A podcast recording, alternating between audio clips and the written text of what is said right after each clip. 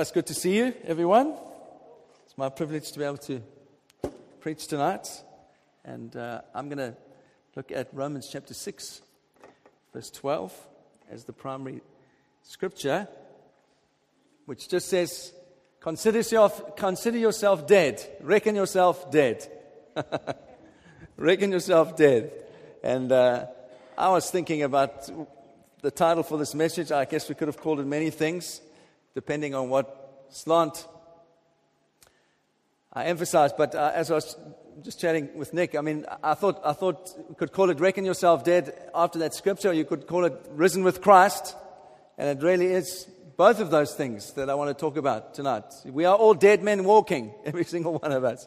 We are dead men walking, but the risen Christ lives in us. And so it is, it is both of those things. And so I'm going to be looking at Ephesians 1 and 2 and Romans 4 and 6 um, in terms of the scriptures that I referenced tonight.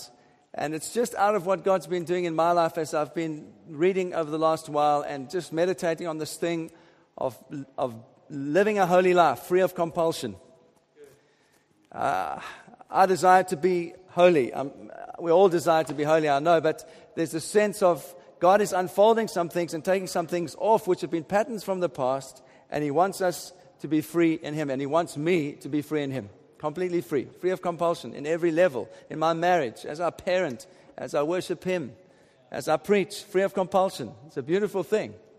And uh, it comes back to that simple thing that we talked about over a while now about abiding in Christ, that everything flows out of that simple thing as we abide in Christ. We are in Him, and so much flows out of that as we simply abide in Him. So last week I got Ed and uh, Corbus up and asked them to dismantle each other just to try and illustrate that we are in Christ. And that's what the picture that, that God has is that we are in, like, like a part of an arm is connected to the body, we are in Him. It's such a powerful picture of absolute unity.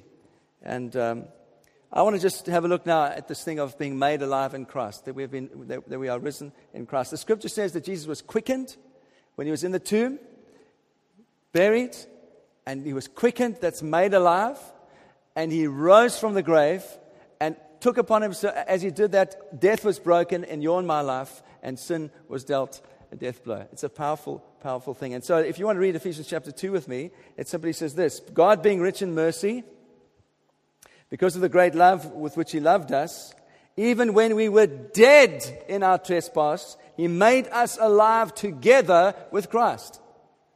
It is by grace you've been saved. He made us alive together with Christ. That's the English Standard Version. The same power, verse 4, sorry, the same power that raised Jesus has raised us. The same power that raised Jesus has raised us. Jesus has been raised, we have been raised. Resurrection life lives in Christ, resurrection life lives in you and I. That is what we believe. It's the same power in both cases. We have been made alive together with Christ. And I, I, have been texting various people um, over the last couple of weeks just to, to try and encourage people in this revelation that's coming progressively to me. And it, and it is an amazing uh, statement of belief that we are dead to sin. And it's, it's to say it cerebrally is, an, is, is, is one thing, but to have it in your heart that you are absolutely dead to sin and risen in Christ is a completely different level of revelation. What does it mean to be made alive? Well, obviously, it doesn't mean to the physical life of our bodies, otherwise, we wouldn't be sitting here. But deep down, there's that thing of Paul saying our spirits have been ignited and reborn. We were dead, absolutely, completely dead to the things of God, but now we're able to commune with Him. We're able to have the living God and relationship with Him, He's breathed life into us. And I don't know about you, but for me, it feels like something of this last while has just been the fire, the, the prophetic words that came tonight about that fire being kindled again and that sense of the fire in us just burning a little more passionately, brighter. As God's doing that. He's just igniting our hearts again, refreshing us. I love that portion in Jeremiah which speaks about the fire in my bones. It cannot be shut up. And I think there's going to be a sense of just the growing fire in people's bellies this year, people's bones. Other thing is we have new power. And uh, if you read, uh, as, as Paul writes in Ephesians 18, he, he, he doesn't talk about this new power like we have to get it. We have it. Uh, Nick said this morning, the fullness of all that we have in Christ, we have now. And Paul, when he prays for the church, he says, his, his language is, I want the, the eyes of your heart to be opened so that you can see and know the hope to which God has called you, the riches of your glorious inheritance in the saints, and what is the immeasurable greatness of his power. You already have this power. You don't need to get it. It's there because you have been raised in Christ. You and I, raised from the dead. And now God, uh, Jesus is seated in the right hand of the Father. It's already, God's power is already working us, transforming us. And Paul says, I want you to know that. More and more and more and more. Let your, the eyes of your heart be enlarged, grow your heart so you can see this immeasurable power that we have. And linked to that is this that death is broken over your and my life. And I remember when I was um, uh, probably younger than Matthew, I had this, this uh, time, couple of months in my life where I had terrible nightmares. And uh, I, I couldn't sleep. And so I went through to my, my parents' bedroom regularly, and uh, my dad just prayed for me many, many times. And what he did was he prayed that portion out of Romans chapter 8 There's neither height nor depth, angel nor demon that can separate you from the love of God. And I, I never, ever forget that. The power of Christ in me, the power of Christ in you is sufficient for everything in our lives. It's absolutely amazing. And the power of death is broken, and that's what I was trying to uh, just illustrate. We have, we have wisdom and learning. We've put men on the moon. We have uh, all sorts of technologies that are available to you and I, but no one yet has been able to co- overcome this, this thing of death. No one has made anything alive. And that power, we, we, we, ha- we had a look at, uh, uh, in, the, in uh, last year, the, someone preached, I think it was Nick, that the source of all fear Goes back to the fear of death. And we've been made captives to that fear. And the devil holds the whole of the world in that fear of death. But it's when Jesus was raised from the tomb. But, isn't it good to put a button there? When Jesus was raised from the tomb, the power of death was broken, the power of sin was broken. He took him right out of the tomb, and right now he's seated at the right hand of the Father, interceding for you and for, for me. The head over all things, the church the head over all things. I love, uh, it's verse 20 if you want to read it with me. Um, he worked in Christ when he raised him from the dead and seated him at the right hand in the heavenly places, far above all rule and authority and power and dominion, and above every name that has a name, that is named, not only in this age, but also in the one to come. And he has put all things under his feet and gave him as head over all things to the church, which is his body, the fullness of him who fills all in all. Amen. It's the same power. Is in you and in me. We are in Christ. The same power that raised Jesus from the dead is in us. It's the power to deal with sin. It's the power to live a resurrection life in Christ. Not because we have to try. And Paul prays and he says, I want your, the eyes of your heart to be enlarged and opened. That power is in us. Thirdly, we've been glorified. It says Jesus has been taken up into glory and he's seated in the heavenly places. And as I am in Christ and as you are in Christ, we too, because we are in him, we are ascended too. We are ascended too. Right now, it says, Philippians 3 verse 20 says, our citizenship is in heaven. Right now. You don't have to wait to one day enter the glory or go to some special meeting to enter the glory. We are in glory right now. That's what the scripture says. We are seated right now in heavenly places. Right now. Those him justified, he is also glorified. And it's, I love the language there because it's in the past tense. It's not that he will glorify us one day. There'll be a fullness of, of glorification one day. But we have been glorified. Past tense. In Christ. I love what Eaton says, Michael Eaton. He says, In the mind of God, the saved are already in glory in the mind of God. You and I, we're already in glory. The right hand of the Father. There's a beautiful scripture. Colossians 3, verse 3.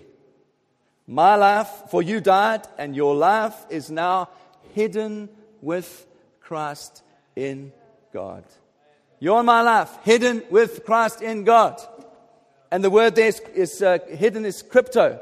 And uh, Nick sent me through this uh, thing of the, the Greek, which enlarges that word. It means to be covered completely, unnoticed, secret, stored away in heaven, removed from view, out of sight, concealed, gone, departed.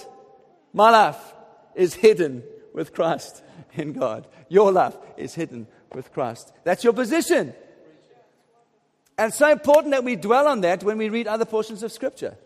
Because then we read it from the, the, the, the, the right perspective. Does that, that, that mean that my old man, the carnal life, is completely gone? And these are good questions that we need to ask.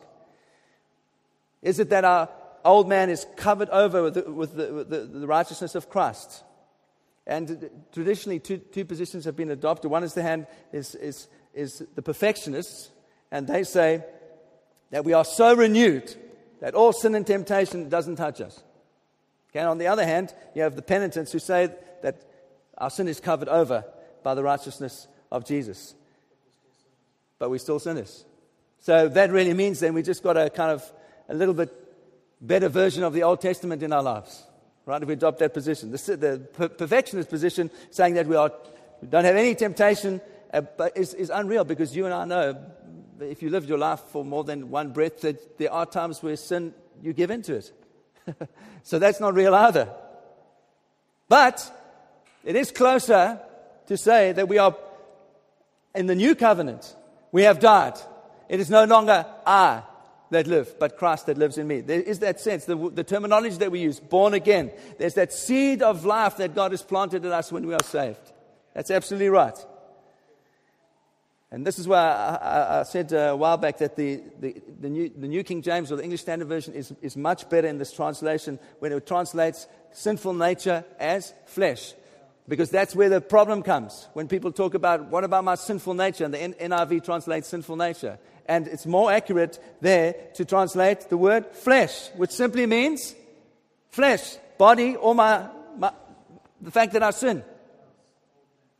Old man rather than nature, which implies some controlling ego kind of that we have.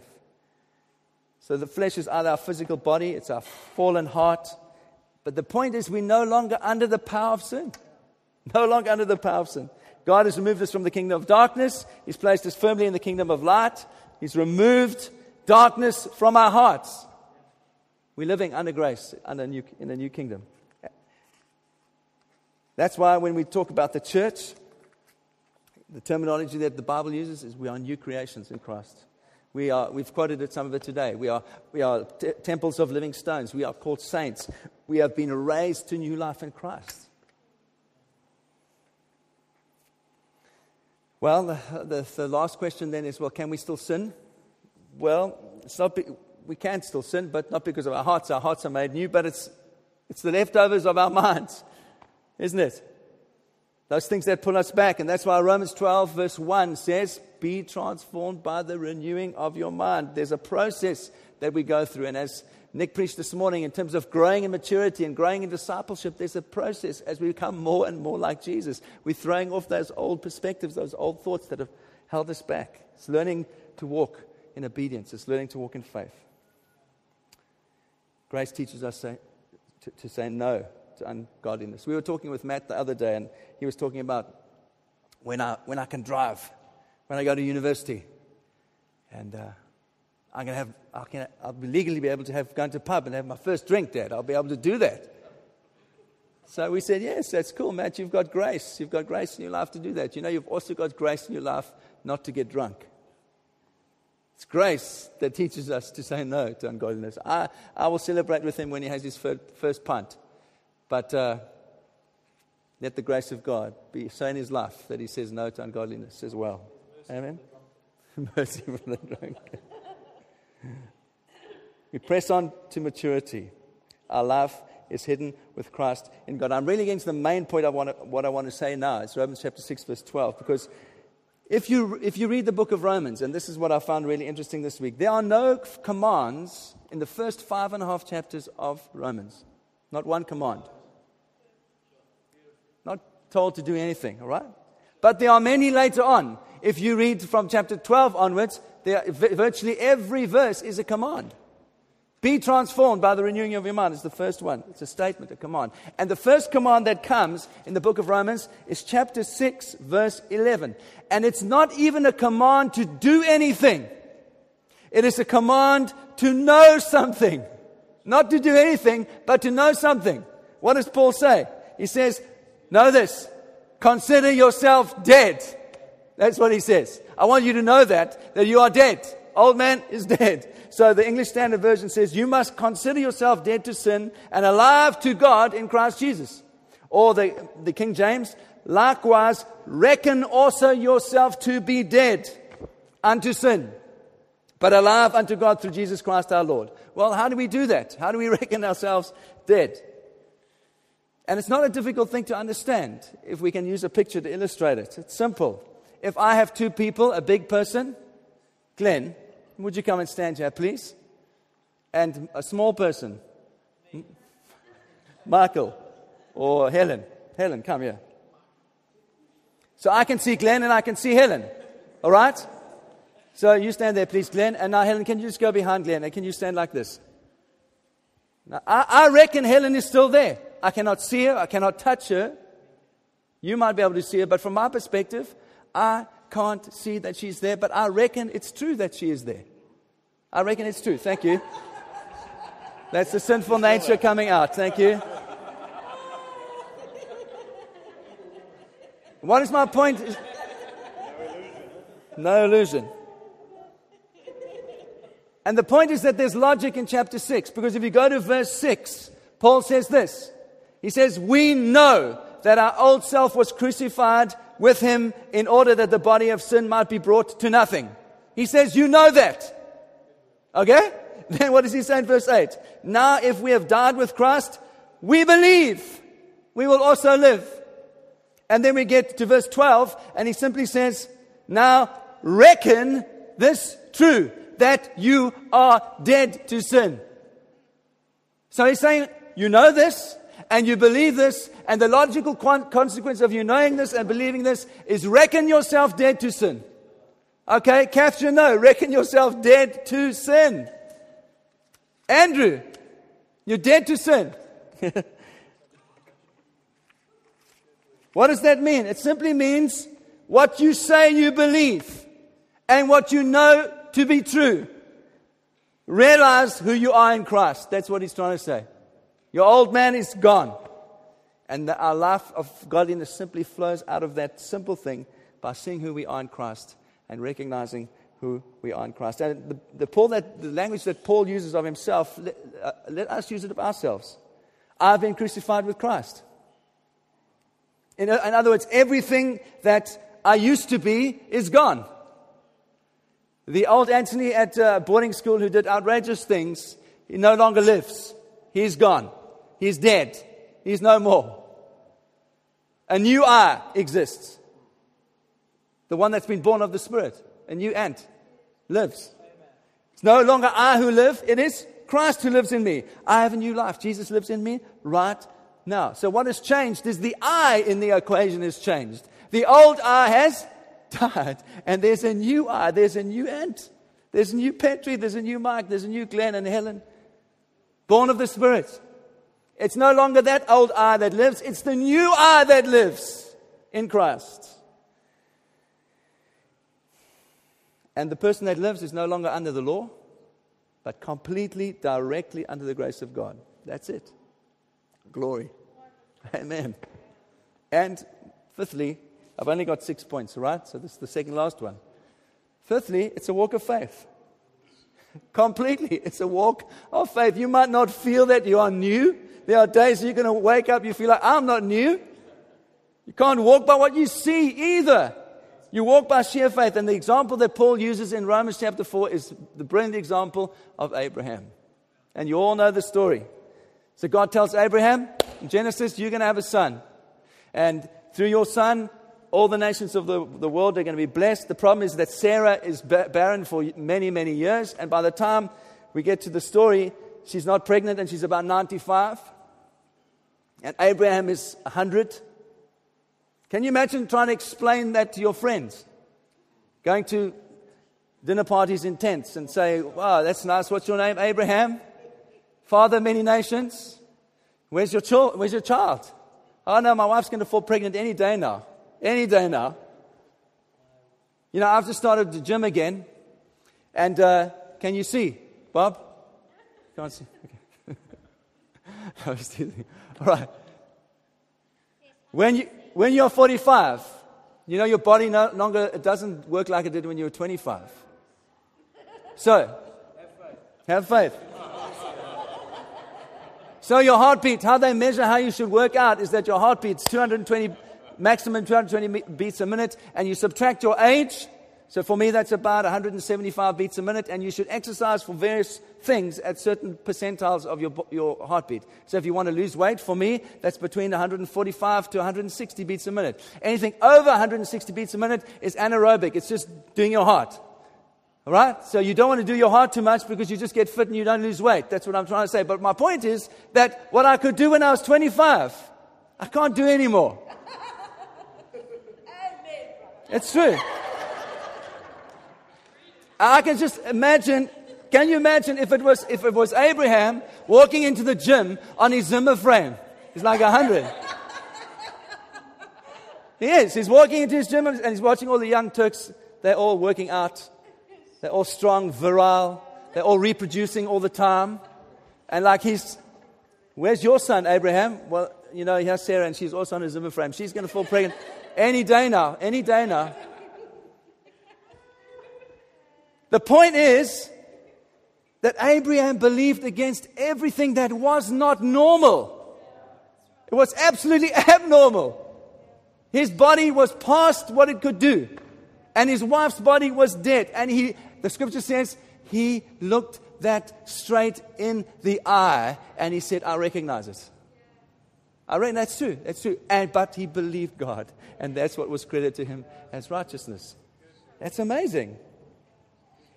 In hope, he believed against hope that he should become the father of many nations, as he'd been told and so shall your offspring be. And I love these phrases. It says, He did not weaken in his faith. He did not waver in his faith when he saw the consequences in his own body, because his own body was as good as dead. And no distrust entered his heart. He believed God.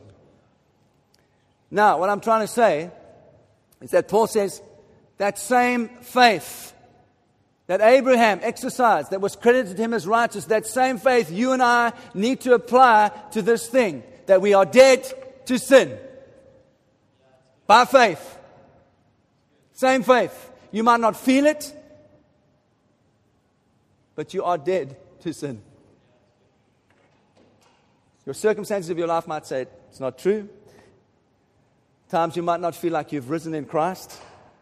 I want to encourage you tonight refuse, refuse to listen to those thoughts and respond like Abraham. He didn't weaken, he didn't waver, he was fully convinced that God had the power to do every single thing that he had promised. And you are alive in Christ, every single one of you that knows Jesus. You have risen with him. You might feel like you're staggering around at times, but remember, you're always in the kingdom of light. You never go back to the kingdom of darkness. Christ has been uh, made alive. You've been made alive in Christ. Philippians encourages us all the good work that Jesus began, he will bring to completion. You are son, you are daughter. You are in the kingdom of grace. Sin has no claims on you. And if, you, if we do sin, it's because we're, living to the, we're listening to the devil's lies, giving into that old thing that he's trying to put on us. The devil cannot stop you and I walking by the Spirit. It's got no power to do that. it's beautiful. The Holy Spirit leads us and we walk according to the Spirit. So I want to encourage you tonight reckon these things true. You believe. You say you believe. You believe together with me. Everyone who believes. Who believes tonight? Yeah. And you know. So now reckon it true that you are dead to sin and live a life by the Spirit. You are risen, all of us, in Christ. Let's walk by the Spirit as we go forward this year. Amen? Good. Okay. Let's. Uh, do you want to pray?